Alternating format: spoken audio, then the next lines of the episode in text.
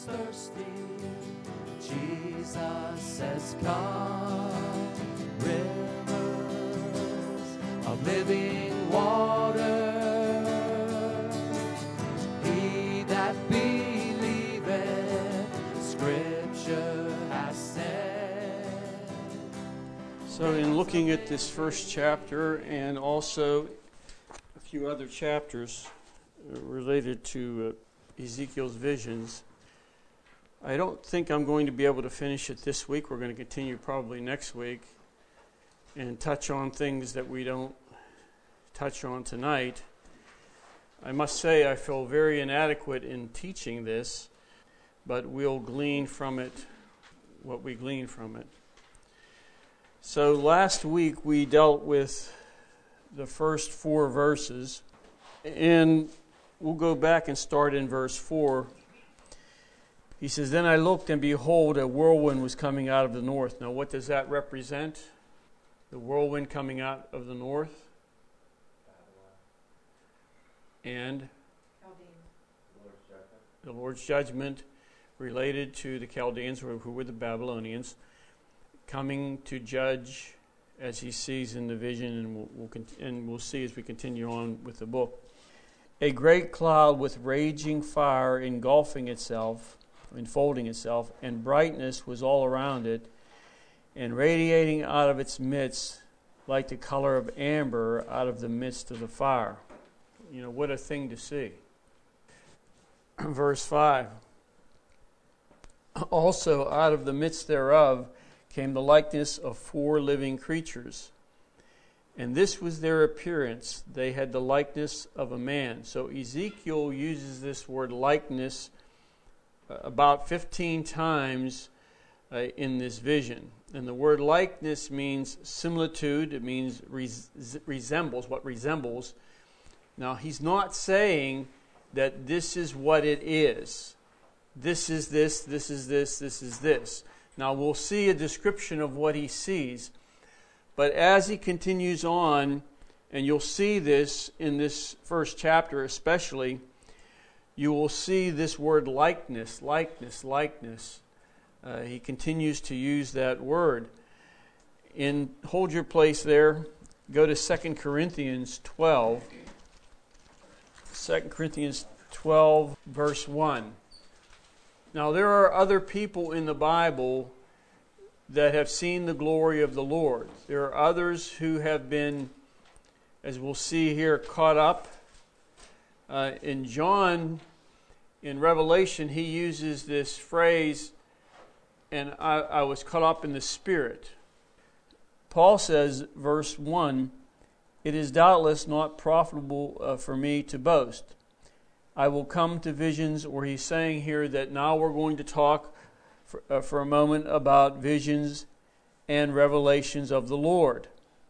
And then he, he speaks as I know a man, a man in Christ who 14 years ago, whether in the body I do not know, or whether out of the body I do not know, God knows, such a one was caught up to the third heaven. So Paul did not even know if he was in, in the body or out of the body when he saw this.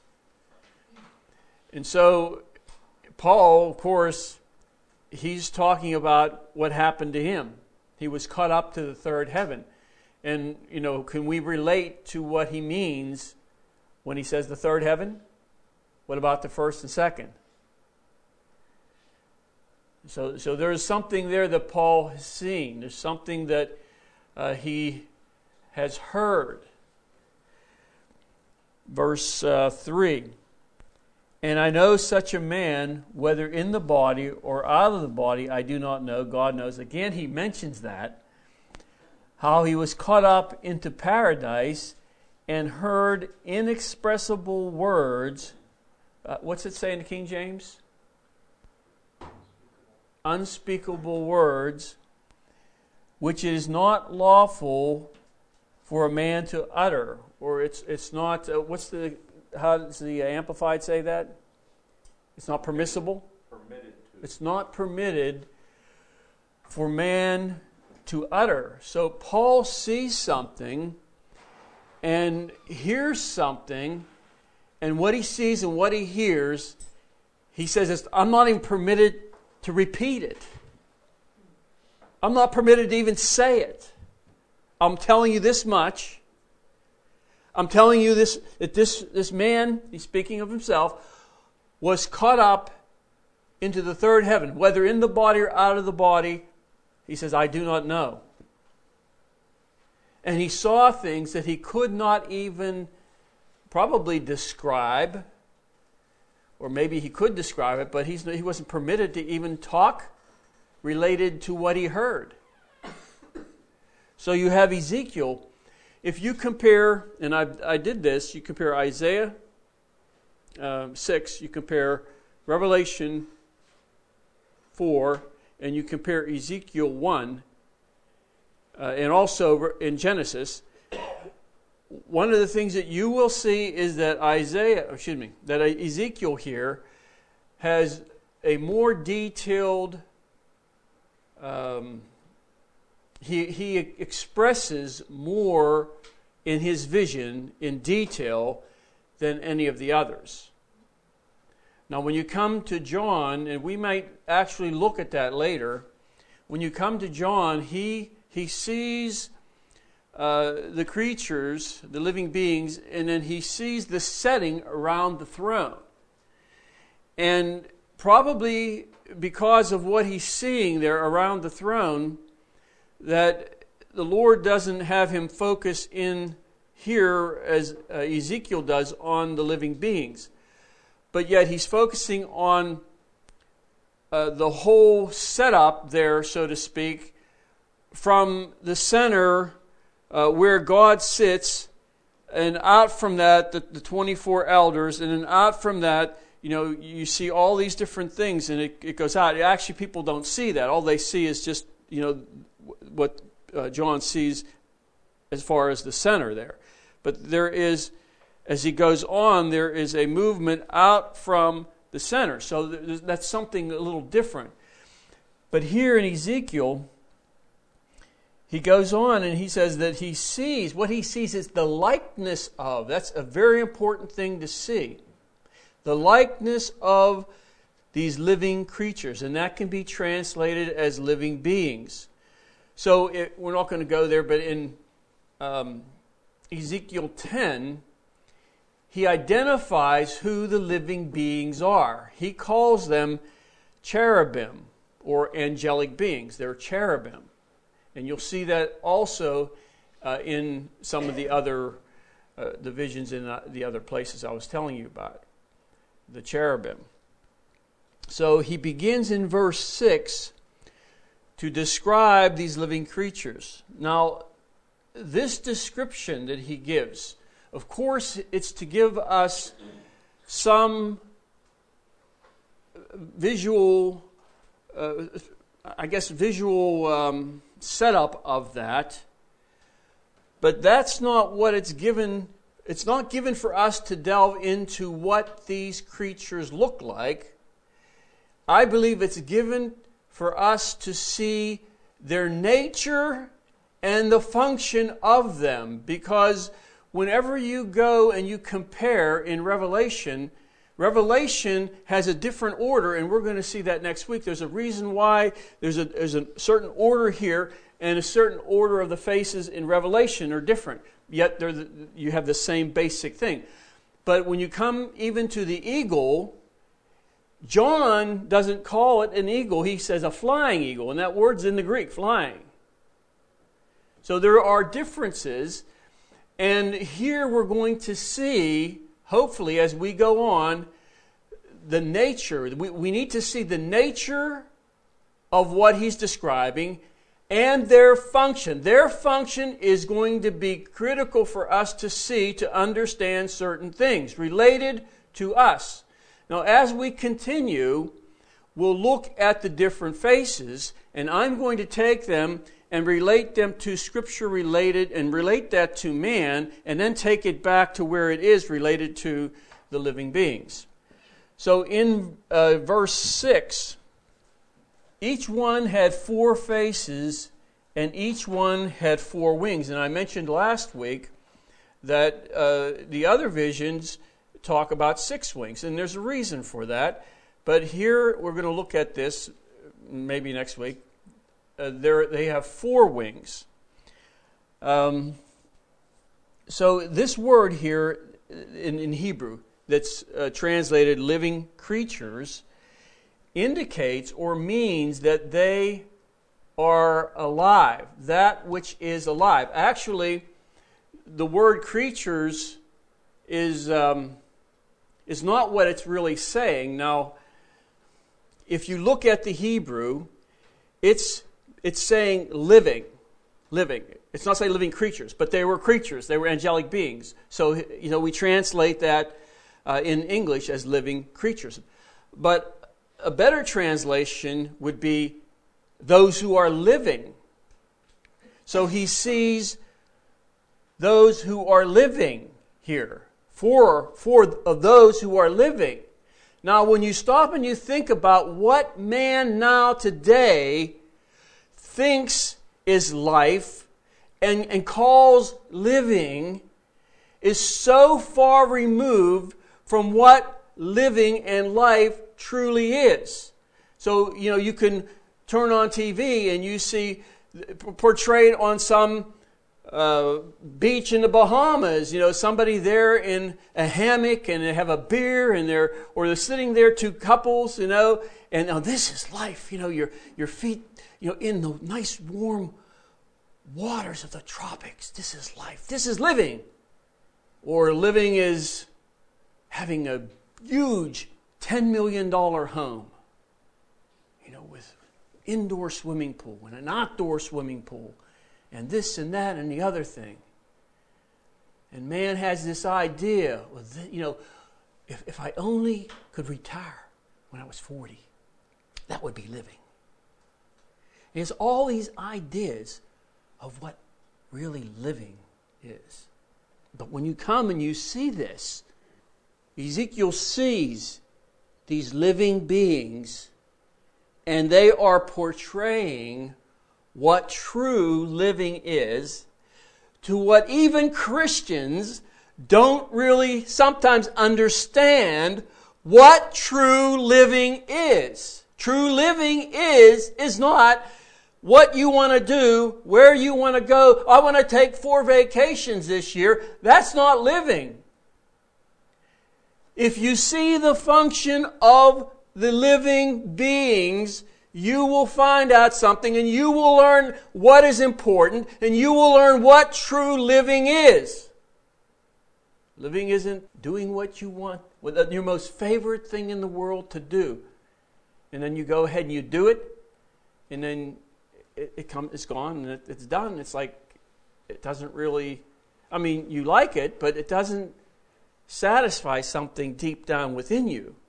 See, because that's not life. That's not living. So, so, walking with the Lord. I mention that all the time. I use that phrase. If you walk with the Lord and you understand what that really means, and your life is taken by the Lord, and He, he uses you here, here, you know, He just He, he feeds others with the, the bread of your life, you know, and you you have this this great satisfaction and that is because you are living. You have experienced what true living is. So he says here in, in verse 6 each had four faces, each had four wings. And he continues on in verse 7 and begins to describe them. But this, this living, living, living, in Psalm 119 it says this Revive me, the psalmist says, Revive me according to your word. Revive me. Romans says this, but if the spirit of him that raised up Jesus from the dead dwelleth in you, he that raised up Christ from the dead shall also quicken your mortal body. And that word quicken means make alive. So, yes, we have life in the physical, in the natural, but when the Spirit of God quickens the body, that's even something different. It infuses the individual's body, even though your spirit is living, it infuses your body with life and you're quickened to do some particular thing in the will of God, whatever that may be. You, know, you go on the mission field, and I'll tell you, sometimes it's exhausting. But when I went last time, I was teaching for two, one, three. I was teaching five hours a day. And I mean, it, it was kind of, I felt the weight of it, but it was like I was quickened to do this.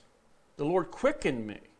And not that I always felt, you know, lift up, but it's just I, I had what I needed constantly to go. And when I felt like I was just running out, it's like the Spirit of God would just, as I, as I went, would just quicken you. So there's something there, see. He quickens your mortal body. So to truly live, I believe, in the scripture means to be revived by the Spirit of the Lord. When you are revived by the Spirit of the Lord, you will be living a true living life. And I, I go to the jail. I've mentioned this all the time. But I'm telling you, there's nothing like when the Lord has something for you and you walk through there and you, you end up moving in whatever it is the Lord has for you, it's amazing because I've never felt more alive in, in doing certain things, in you know, ministering certain uh, truths. You know, you go and then the Lord starts to give you certain things, and right then and there, it's like, whoa, here it comes. And it's like, it's wonderful. It's life. That's what life is. Life is, is, is more than just getting up, going to work, coming home. No, I understand we have to work. I work. But I want to be full of life. I want to be living. And to be living means that you are moving in a direction and you are doing that which God puts before you to do, whatever that may be verse 7. So he's describing here, we're going to continue, and he's just uh, describing these living beings. Their legs were straight, and the soles of their feet were like the soles of calves' feet. They sparkled like the color of burnished bronze. Now remember, the Spirit of God here is revealing forms that portray truth that we need to see, or those, those who serve him need to see. So he talks about a calf's foot. And if you look in the scripture, you'll see a calf is, is used in different places for different reasons. You have a calf as far as sacrifice, yes. But you see the ox, we're going to be moving into verse 10, where it talks about the ox, the face of an ox. And an ox was used to tread corn and wheat. And one of the things you see related to an ox is it's a service animal. They serve. You know, you hook them up in a yoke and they would tread the corn or tread the wheat, or they would hook them up to a cart and they would continue on and pull the cart and, and do service. Remember that, that Joshua, it says this, that he was the what of Moses? the servant of Moses. So it's good to be a servant, you know. I don't mean just a servant of the Lord, yes, but I mean servant to others. So their feet were straight, and the color was like polished brass. Turn to Revelation chapter 1, one verse. Revelation 1, you'll see the similarity here. Verse 15. His feet, this is speaking of the Lord, his feet were like fine brass, as if refined in a furnace. So you see the similarity there uh, of the feet of the Lord and the feet of these creatures. And these, this feet of these creatures being uh, like calf's feet that sparkled. Their legs were straight, their, their feet were like calf's feet, like the color of burnished bronze the feet represent, I believe, the movement, the going forth, the, um, the, the readiness to serve in the purpose of God. So, where a man's foot may be sore and find a problem going a long, long, long, long distance, whereas the, the hoof of an animal will just con- they can continue on and on and walk and walking and walking and continue to serve and pull and pull and pull. So the likening there, as I see it, is of this serving, serving, moving. Ephesians says this, and with your feet fitted with the readiness that comes from the gospel of peace. You, you, your feet. The Targum, which is an Aramaic translation of the Hebrew Bible, says this the sole of their feet, for this is for Ezekiel 1 7, the sole of their feet as the sole of the feet that are round, and they moved the world where they went. Speaking of these, these creatures. Now, verse 9, let's go to verse 9. Their wings, not that, the creatures did not turn when they went, but each one went straight forward. So each went straight. There was no turning. Now, this is talking about the direction that they were pointed. They went straight in that direction. There was no turning to the left, there were no, no turning to the, the, the right. And each face represented a certain characteristic that we're going to see very shortly that would move in the purpose of God. So there is a, a trotting, there is a walking, there is a, the sole of the foot that is moving in a direction to fulfill the purpose of God. And that's not unlike us, we need to be the same. The same. Moving in the purpose of God. Moving in the will of God. Now, back up to verse 8. The hands of a man were under their wings, and on their four sides, and each of the four living beings had four uh, had uh, faces and wings, or four faces. Now, what do the likeness of these faces convey to us? Well, that's what we're going to look at. Verse, I have this written down here wrong, but it's verse 10. The first one says, As, the, as for the likeness of their faces, each had the face of a man. Now, if you go and you look that Hebrew word up, that is Adam. A A D A A M, or Adam. See, Adam was created in God's image. Remember that Adam was not just a physical being, but he was created with a spirit, a soul, and, and a body just as God. He, and of course, he had other godlike characteristics whenever God created him. So there was, whenever uh, God first created him before he sinned, there was a divine nature in Adam which is expressed here in the living beings, in the living creatures. See, the glory of God was to emanate out from Adam. Now, you see this same thing with the children of Israel. The children of Israel, it says uh, in the Old Testament, they were to.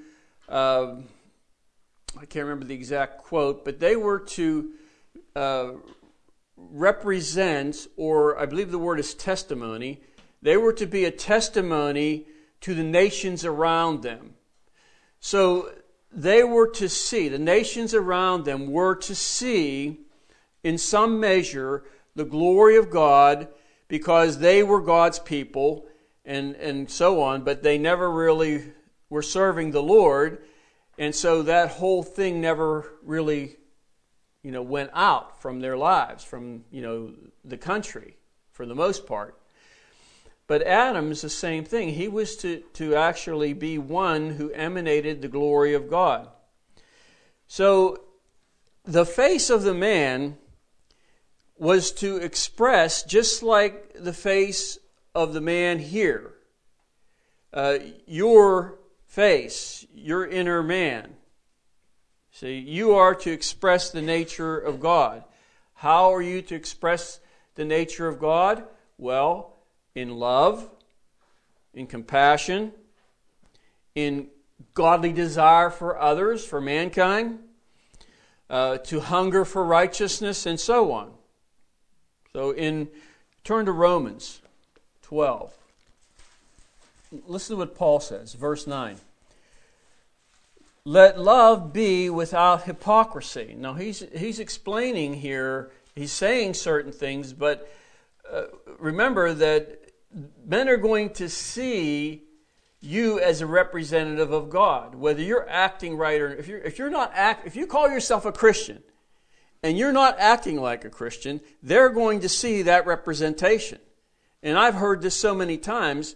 The one individual I worked with, he would praise the Lord, praise the Lord. He would sing a song and everything right on the work floor. And then a half hour later or so, he's, he's, he's screaming and swearing at someone. So, what kind of expression is that? See, that's not the expression of, of God. That's not the expression of the divine nature. But people are seeing that and they're trying to connect the two and they're saying, he's a hypocrite. Well, yeah, he's a hypocrite. They're saying, then they say all Christians are hypocrites. Well, that's not true.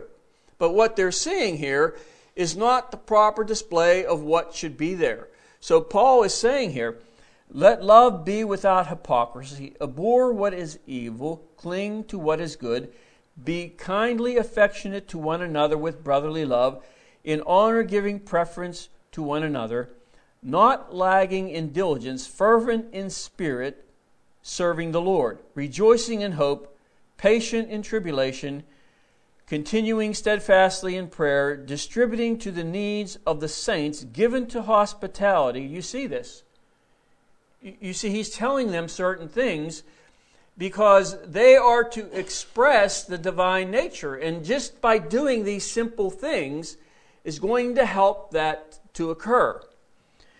Verse 14 Bless those who persecute you, bless and do not curse. Rejoice with those who rejoice, and weep with those who weep. Be of the same mind toward one another. Do not set your mind on high things, but associate with the humble. I like that. That's a pretty good thing to, to learn. Associate with the humble. Do not be wise in your own opinion. There's another good one. Repay no one evil for evil. Have regard for good things in the sight of all men. If it is possible, as much as depends on you, live peaceably with all men. Beloved, do not avenge yourselves, but rather give place to wrath. Um, for it is written, Vengeance is mine, I will repay, says the Lord. Therefore, if your enemy is hungry, feed him.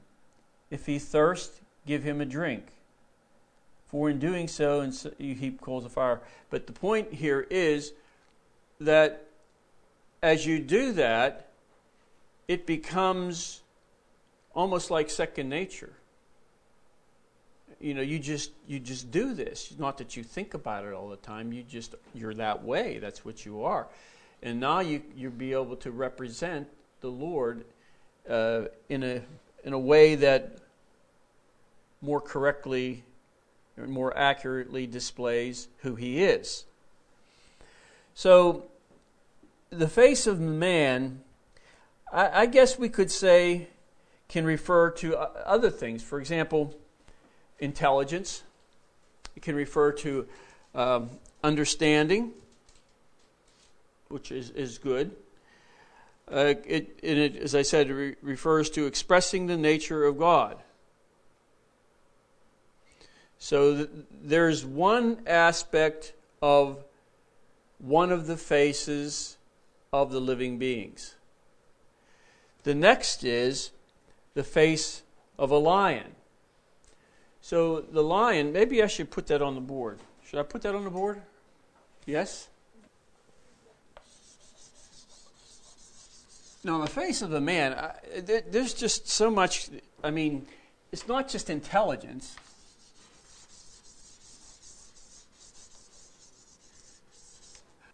Understanding.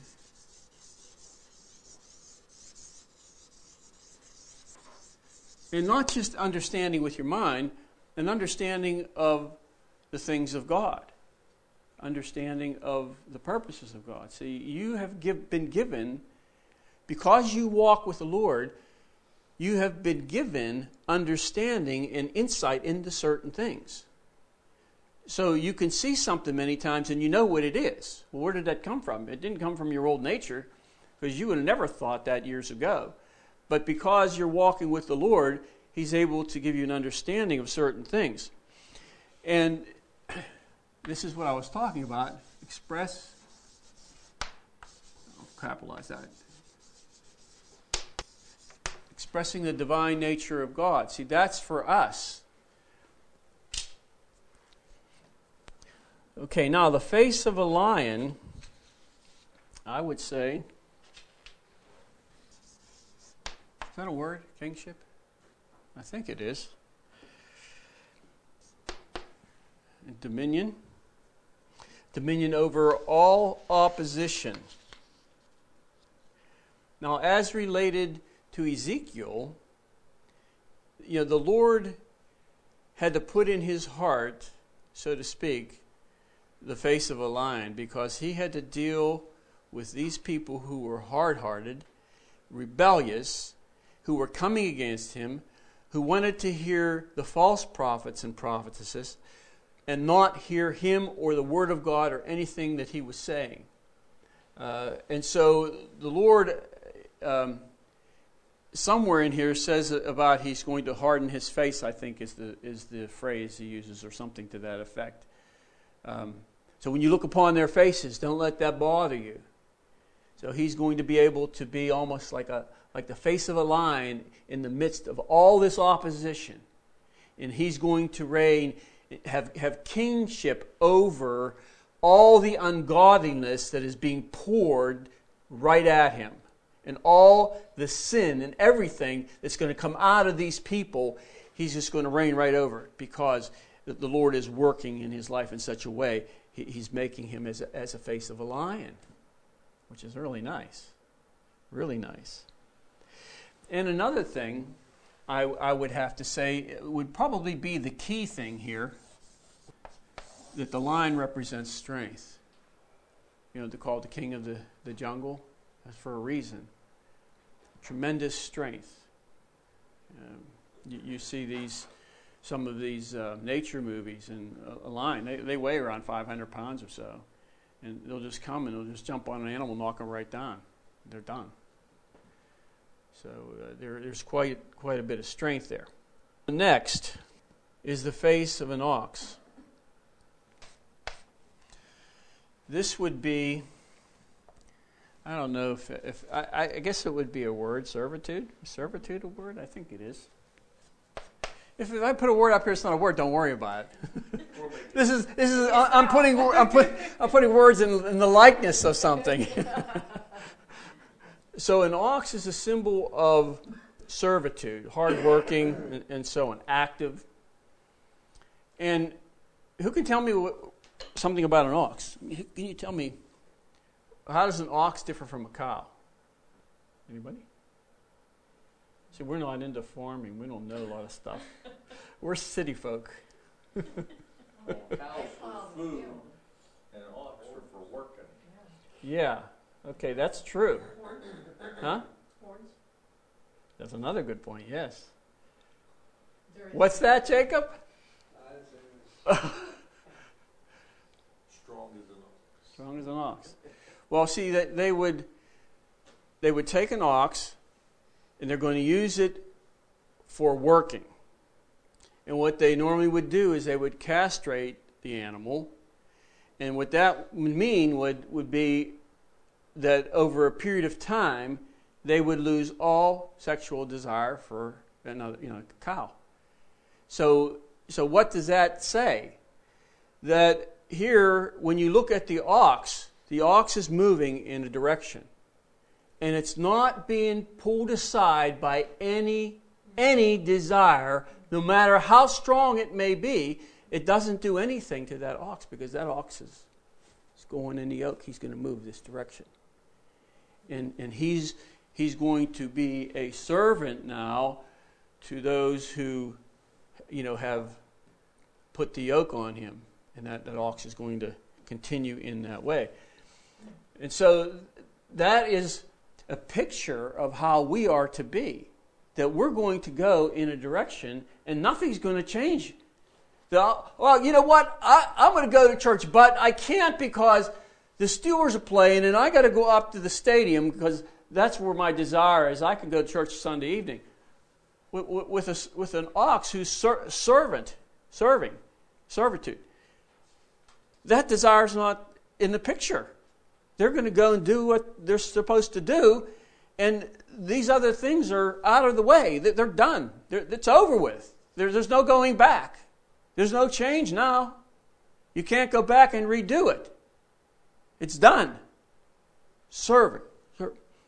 And the living creatures serve the will of God. Nothing else.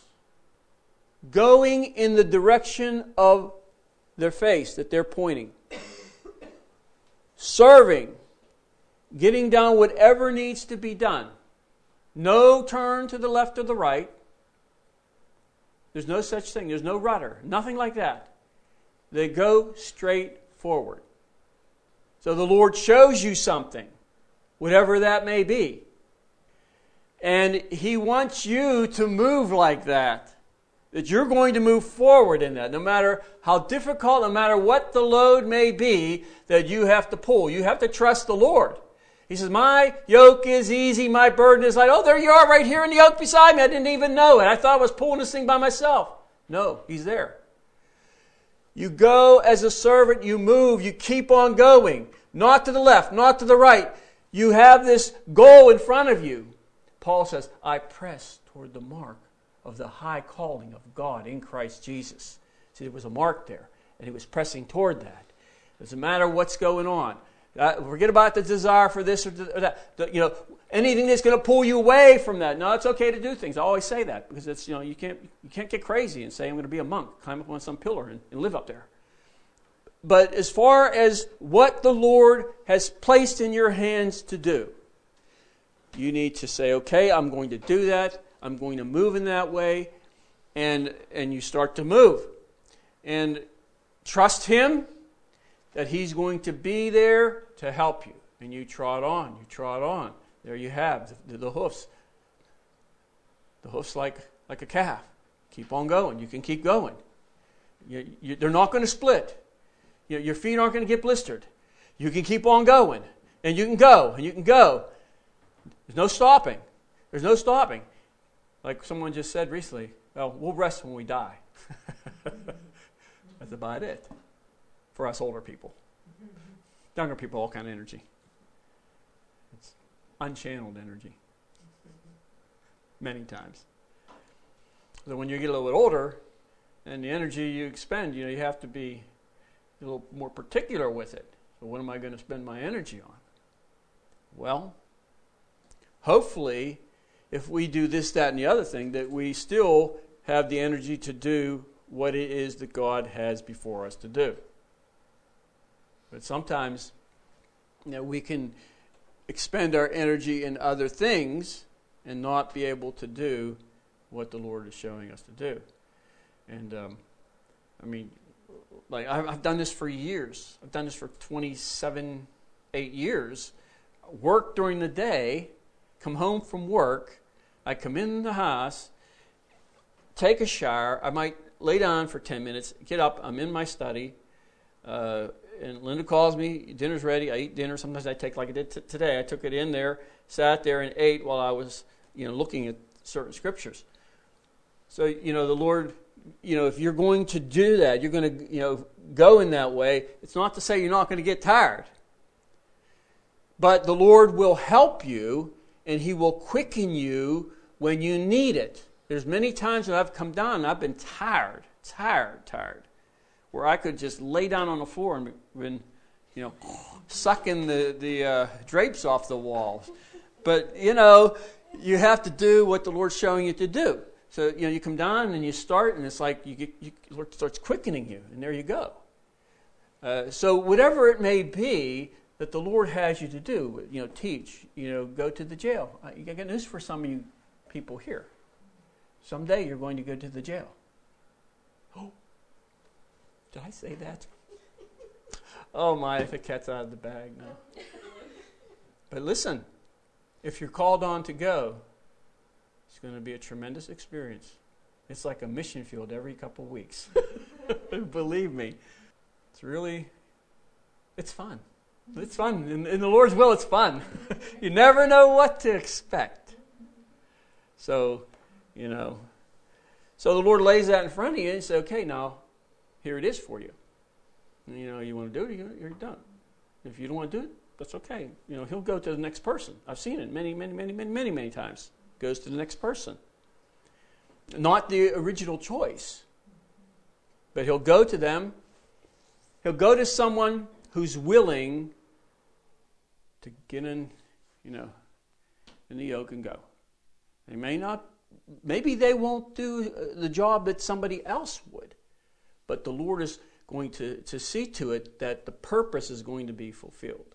See, that's the point. That's the point of it. And so, whenever the Lord lays something there before you, don't say, well, I don't look and say, well, I, I don't have the time, I can't do this. I, I, I think back, you know, when I was working full time, all my kids were young. I mean, it was pretty hectic. Life was very, very hectic. And then I was teaching upstairs. I was teaching a Bible study out of the church. I was teaching in the Bible school two hours. And it was like, I look back on it and say, well, how in the world did I do it?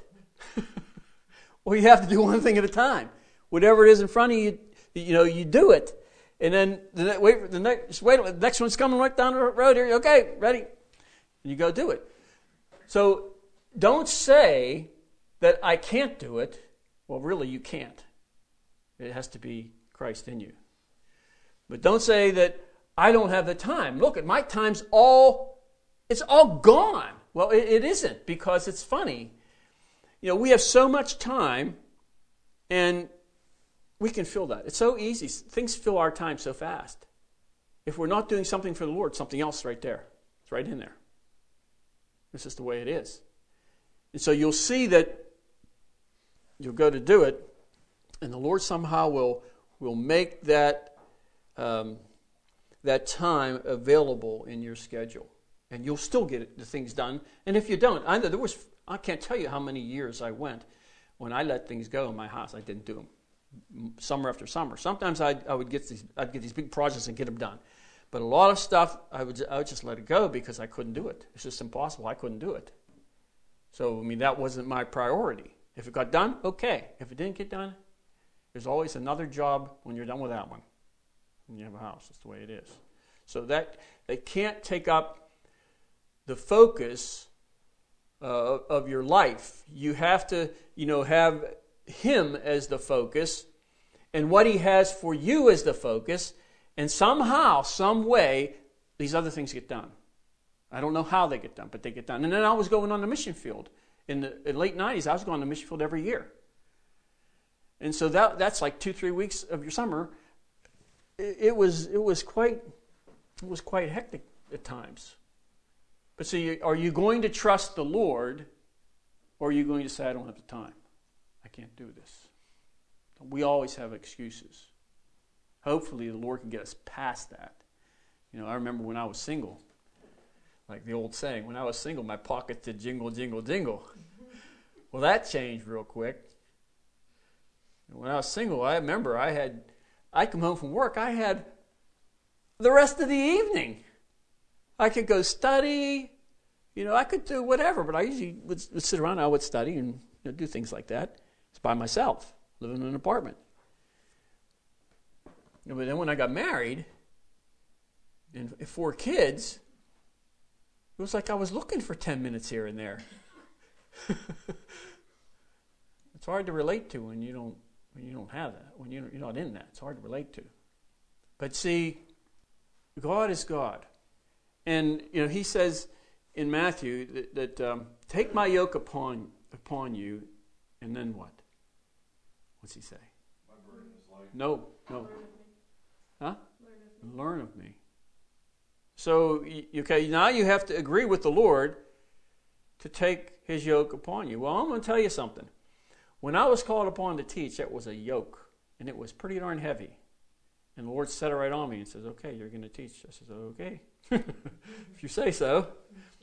All my inadequacies and all this other stuff that goes on. But see, if you take his yoke upon you and learn of me, see, now your heart's open. Now you're going to learn. You're going to learn some things. Not from sitting here and listening. You're going to learn the hard way in reality.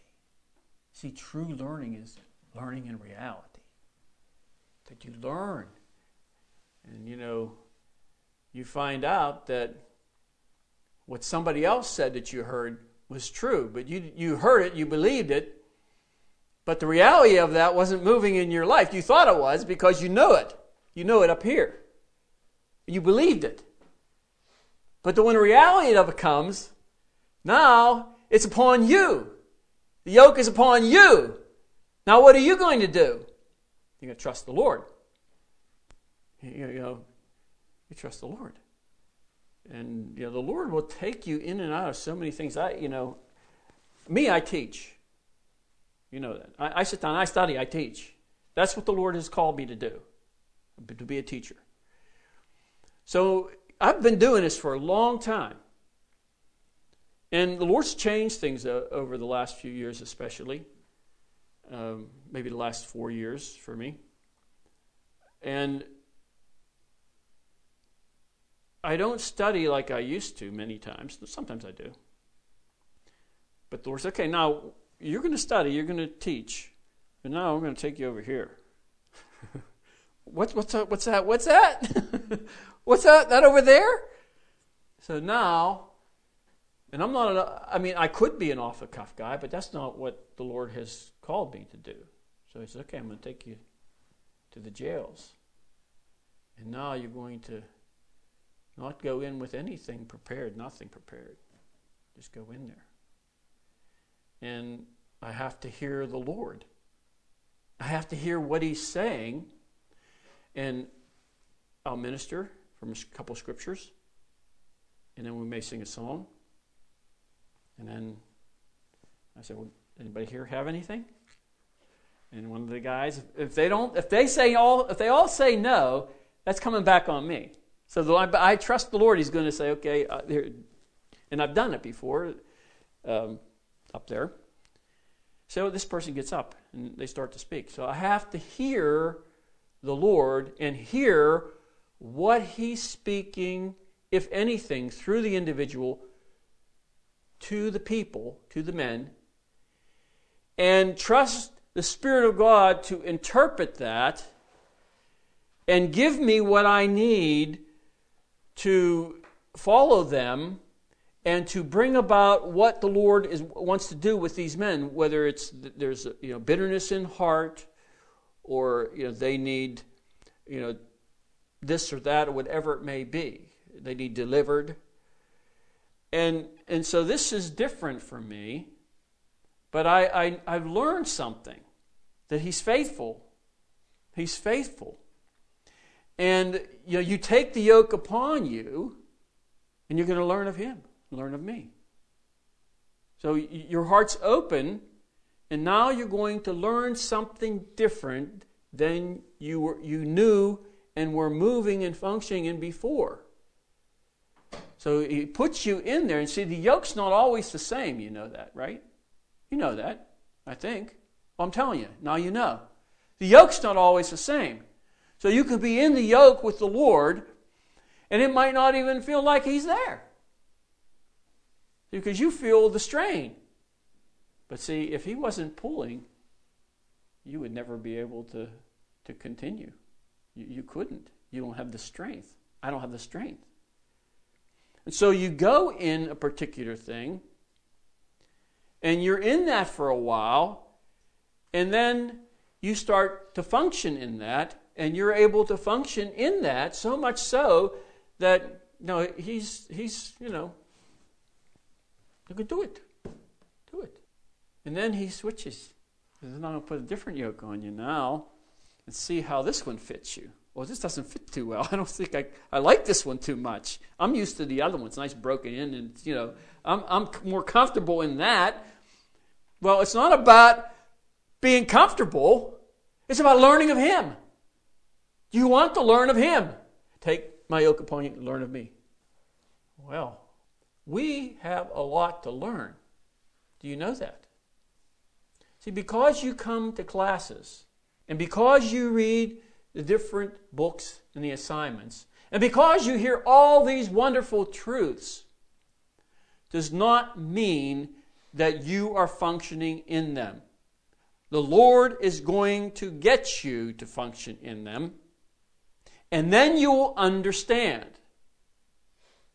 Just hearing is good, but hearing doesn't mean that revelation is a part of you and working in you. It, it will help you to hear it because now the Lord can set you up for the revelation to actually be reality in your life.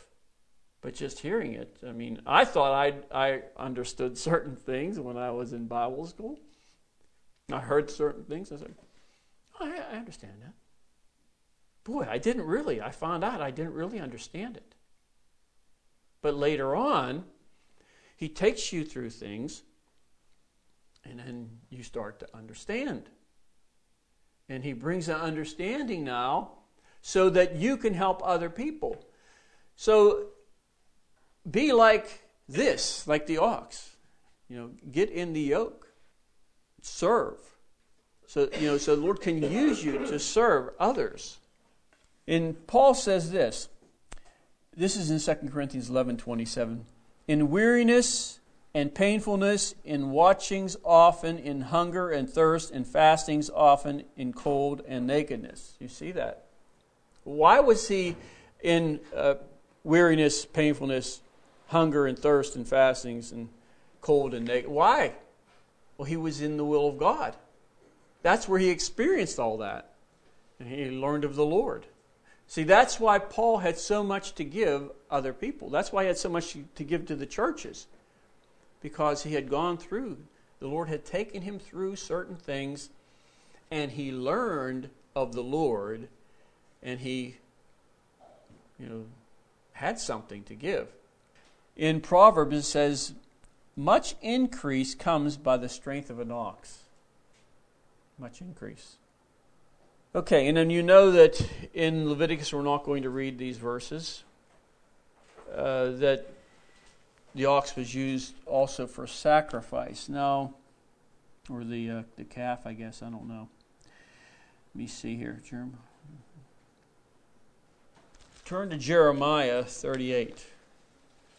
You, you know what? Let's just, uh, I guess we can read that verse. Jeremiah 38, verse 2 Thus says the Lord, this is Jeremiah to the people He who remains in this city shall die by the sword, by famine, and by pestilence. But he who goes over to the Chaldeans shall live. Now he's saying that if you're going to stay in this city, you're going to die. But if you allow them to take you into captivity, you're going to live. Doesn't, it sounds like the direct opposite, right? If you go into captivity, you should be die. If you were going to reason, you go to captivity, that means you're going to die. If we stay here and defend the city, we're going to live. But he said, Jared, that's why they couldn't understand nor receive the prophets.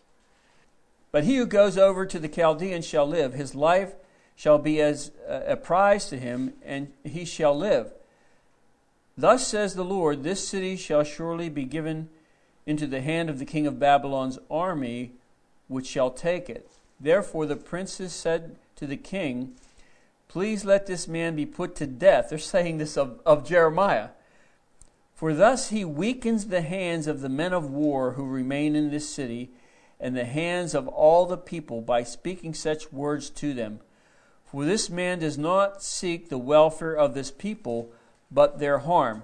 Then Zedekiah the king uh, said, Look, he is in your hand, for the king can do nothing against you.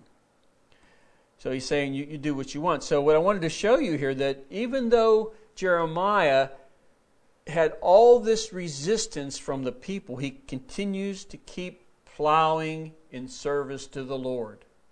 He's plowing on, you know, telling them the truth, telling them what they need to hear. And at one point, they take him and they they lower him into a dungeon, a pit, and um, they lowered him in. It says the bottom was was dirt, and I guess the water seeped in, and it was mire, mud, and they lowered him into the mud, and there he was. Because why? Because he's telling them the word of God, telling them truth, what's going to happen, and they're not listening to him, so he continues to, to move on, keep on going, keep on going. I mean, it would be very difficult to have to deal with a situation like that. And the prophets had to do that. Know, a lot of the prophets had to deal with the rebellious nature of the heart of the people. And, and they, they wouldn't listen. They would not listen. And uh, Jeremiah, he tells Jeremiah when he calls him, he says, I'm calling you to go and to preach to the people. And then he tells, how uh, this is to me this is like the Lord should probably should have told him something different or not even told him this, but uh, you know the Lord does what he does. He says, "You're going to go. I'm going to send you to the people, but they're not going to receive you. They're not going to listen to you." How would you like to know before you're going to go that they're not going to listen to you? That'd be kind of hard to continue to go, wouldn't it? And to speak. I mean, rejection is uh, something that's very hard to deal with. I mean, for most people. I don't know about everybody. I guess some people it doesn't affect them as much. But some people are really affected by rejection to the point where, you know, it, it almost cripples them. It, it, can be pretty bad. Um, you know, hopefully some of you, maybe, I shouldn't say that. I say hopefully some of you won't experience certain rejection, but maybe you know, in the Lord's working in your life, maybe you'll have to experience some. So he's patiently enduring. Then you have the face of an eagle. I'm going to tie this all together here in a, in a few minutes.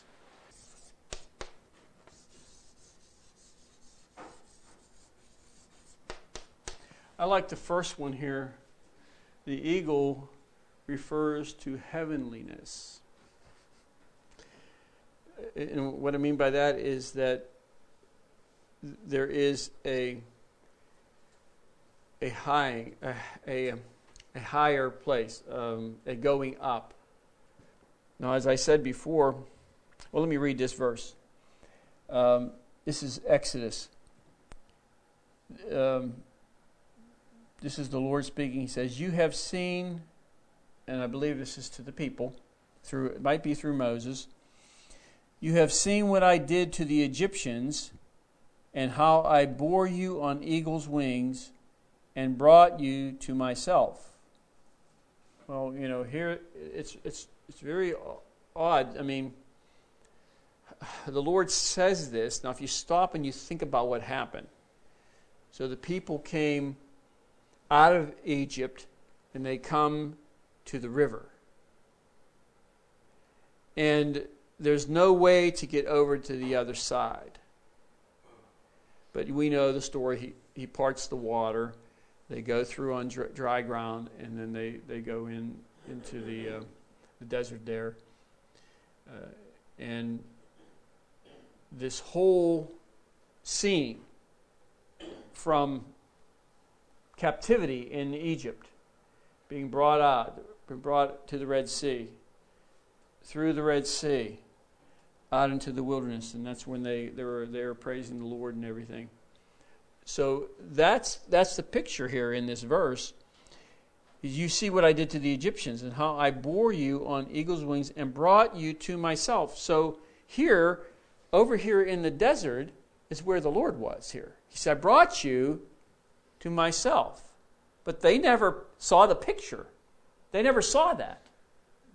But they're out, they're out there in the wilderness and they're looking at this, they're looking at that. And he says, I brought you to myself. I, I bore you on eagle's wings. You know, and lifted you high out of Egypt, brought you here. Now I wanted you out here.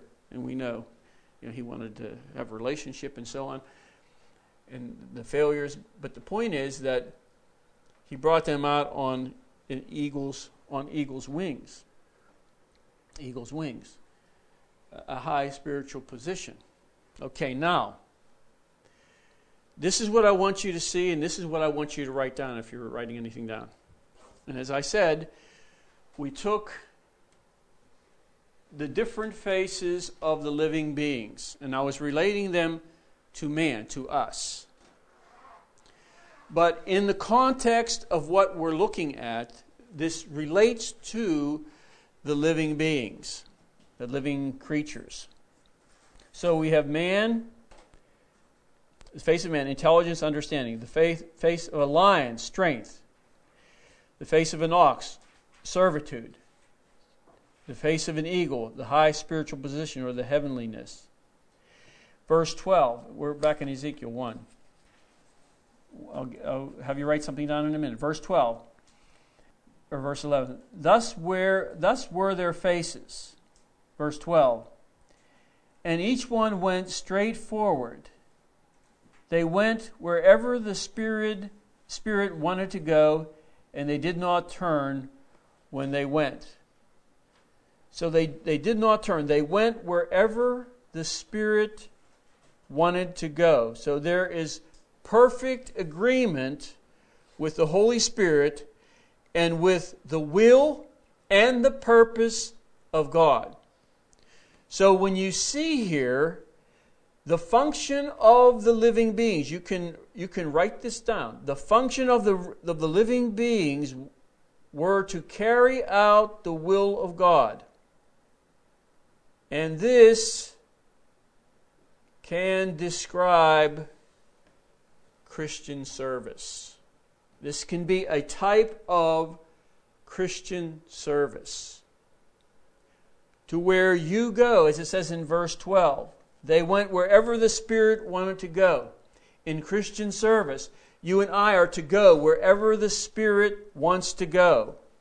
And we're not to turn to the left, not turn to turn to the right. They went straight forward in this service for the Lord, for the, the, the God, the God who sits on the throne. Straightforward. No, no not being deterred in any way. They keep on moving in the, in the will and purpose of God. Go down to verse 15. Now, as I looked at the, at the living creatures, behold, let me see if this is the verse I want. Uh, verse 17. When they moved, they went toward any one of the four directions. They did not turn aside when they went. So, so you have the will and the purpose of God. And, and in that purpose, see, the, the Lord knows, it says here that, we'll get to that, that they're full of eyes. They see everything, they see every direction, and they know what the Lord wants done. And they know the character that is to be displayed in that particular thing, whether it may be the face of a man, the face of a lion, the face of an ox, or the face of an eagle. That face will move out to move and accomplish that particular purpose, setting forth that character out there in that purpose. You understand what I'm trying to say? It's the best I can, I can explain it to you whatever that purpose of God may be, whatever His will is in a particular thing, they know what face, what character is to be represented there in that particular purpose. And they go straight forward in that. And there's, there's no turning aside. There's no deviation whatsoever in that. And it, somewhere in here it talks about their workings. I'm trying to find it. I think it's related to the wheels. Oh, yeah, verse 16. And the appearance of the wheels and their workings, and their workings, or their activity, or their business, their pursuit, their doing.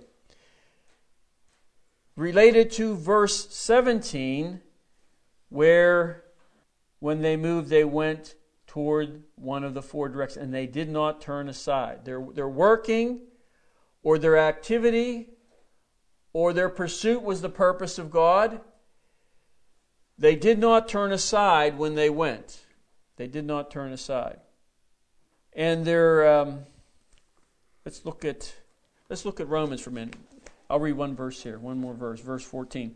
And the living creatures ran back and forth in appearance like a flash of lightning, so that they are quick to move to get done what needs done. Boy, if we were like that, huh? If we were like that. Uh, you know, how many here ever drag their feet on something? Well, I'll tell you what, I guess it's all right to drag your feet on some things. But when it comes to the Lord showing you something, it's best if we don't. See, th- this is set here for our benefit so that we can see how these living creatures function. There's no hesitation. They do, they go. But is there hesitation in my heart? Do I you know, want to move like lightning to do what I need to do, to, to move in that purpose? When I see it, move in His will. Or am I going to be one who wants to drag their feet? In Romans 12, do you know it's good to have a sofa? How many enjoy your sofa? Oh, yeah, I enjoy my sofa. I got my little spot. I chase everybody out when they sit in it. And, and that's the, the kind of spot I like. I mean, it's right there. It's okay. I mean, that's fine. I mean, it's no big deal. But remember, when the Lord shows us something, and there is to be activity in that, we're, we're to get up. Remember, let me show you a verse real quick. Colossians. Let me read a verse here.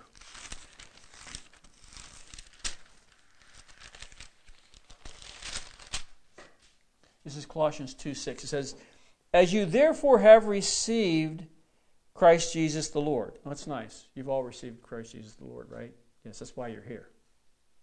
The rest of the verse says this If you, if you receive Christ Jesus as Lord, so walk in Him.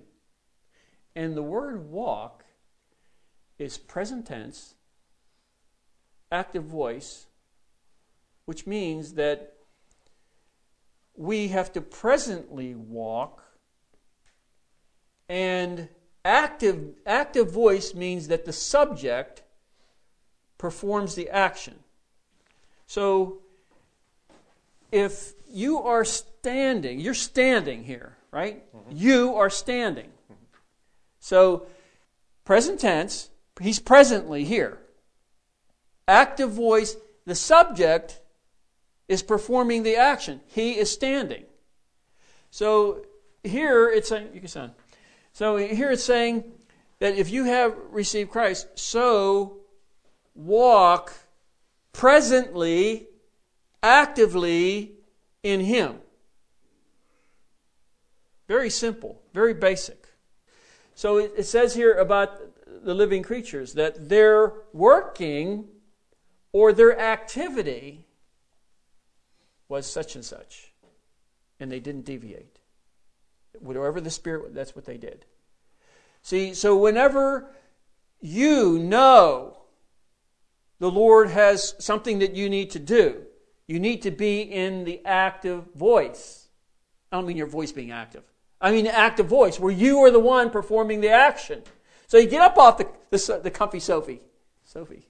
The comfy sofa. I don't know where that came from. The comfortable sofa. If I would have said that, I would have got it right. So you get up off of that, and then you, you do your, your thing, whatever the Lord's having you to do. So when you're done, you can go back to done. The Lord's not against you resting. You know, or you know how it's real cold and you pull that, you know, blanket that's nice and warm up around you, like a Sherpa. If anybody have a Sherpa, put that Sherpa on. It's like, ha, ha, ha, I'm warm now. I'm cozy. I love it. I like I never want to I never want to get out of this thing. That's what Nicky used to always tell me. You know, your brother. That's okay. You know, the, the Lord has clothed us. and given us things. But see, when the call comes, we want to be as we see here. We want to remember that. Now, in Romans 12, verse 11, Paul says this not lagging in diligence, fervent in spirit, serving the Lord. Give me another translation. Do you have, what do you have, Sharon? You have NIV? I have uh, standard, American Standard.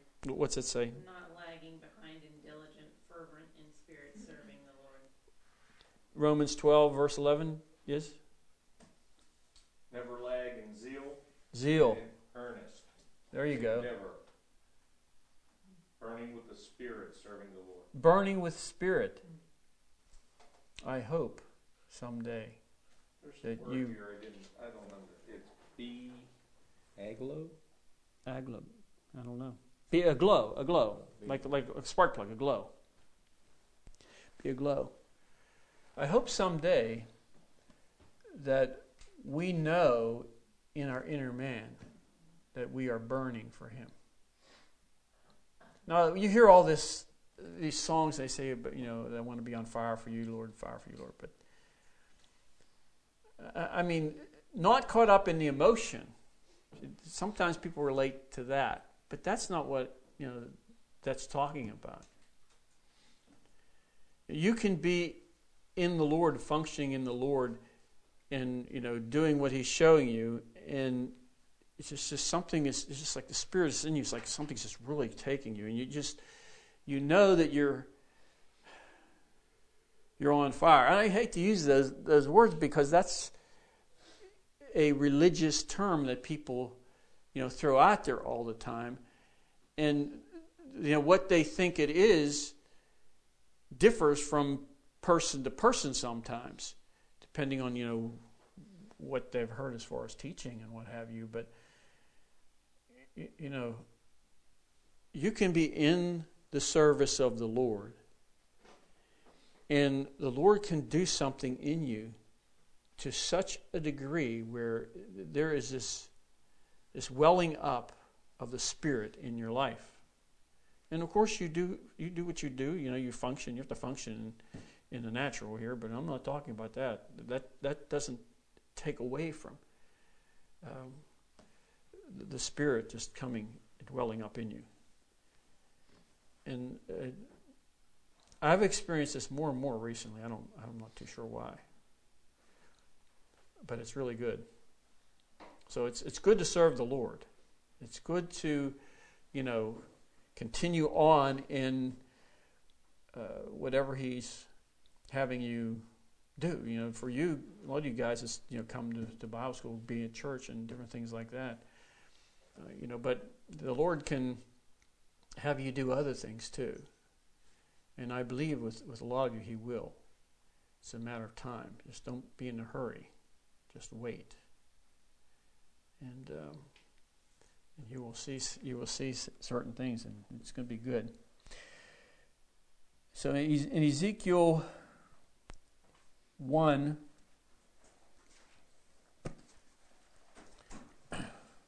Verse 20, wherever the Spirit wanted to go, they went. This is speaking of the living creatures and, of course, the wheels.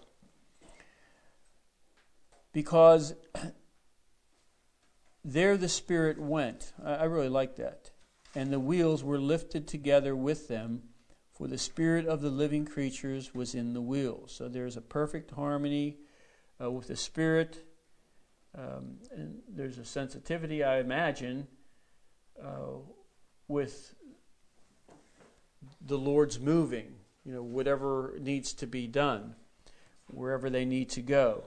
You know, they're, they're being moved, propelled by, by the Holy Spirit. Uh, so the servant of God, that's you and I, we are to be surrendered and immersed in divine activity. And that's related to whatever the Lord's calling you to do, whatever that may be.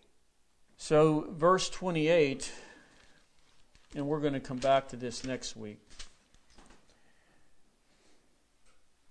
Like the appearance of a rainbow in the cloud on the, on the rainy day, so was the appearance of the brightness all around it. He's speaking of the throne. This was the appearance and the likeness of the glory of the Lord. So Ezekiel is seeing the glory of the Lord. Now we're going to look more at these verses next week into certain ones we didn't look at and certain things, for example, the wheels and so forth, and, and continue to work, work down through this chapter here to get a, a little better picture of what, what he's uh, not just seeing, but what applies to us in that. Because we're not seeing what he saw. You know that, right? We're seeing what he's penned, but we're not seeing what he saw. Because if we were seeing now in this class what he saw, we wouldn't be sitting and standing. Now, that's not to say that you won't at a point in time see the glory of God. I believe you will. The Lord will show his glory to you. I have seen the Lord's glory in various ways. One of them, one of the ways, was in the Word. I've said this before, where the Lord just started to open something up. It's almost like, like I'm looking, and then this like thing opens up, and it's like it's not a hole, but you look into it, and you can't see the end of it but you know that it, the glory it's the glory of god he's showing you all these different things and how they're all together and they're all moving in this graceful uh, i don't know how to explain it but uh, you know how, how it's all fitting together. And you see something in this and the lord opens that up but you know you, you, you're not seeing the whole thing. You're just seeing a little bit of it. And you know that you can't really explain it to anyone because unless they see something like that, they're not understanding it. So, however, the Lord may come to you in the future and show you his glory, it can be in a way you never thought. And you will see, not that you just see the Lord, but you're going to see something that's really not understandable. You'll know it's the Lord. You'll know it's His glory. You'll know that you have touched something, but you won't. That's about all you'll know. You won't know much of anything. You'll just you know, um, you might start crying. You might just be in awe. You know, and just like you wonder why, of all the billions of people on the earth, the Lord showed himself to you. It's like, who am I? It's like, uh, you know, I'm like this little peensy little ant over here. What are you showing me this for? Well, you know, he, he may have a purpose for that.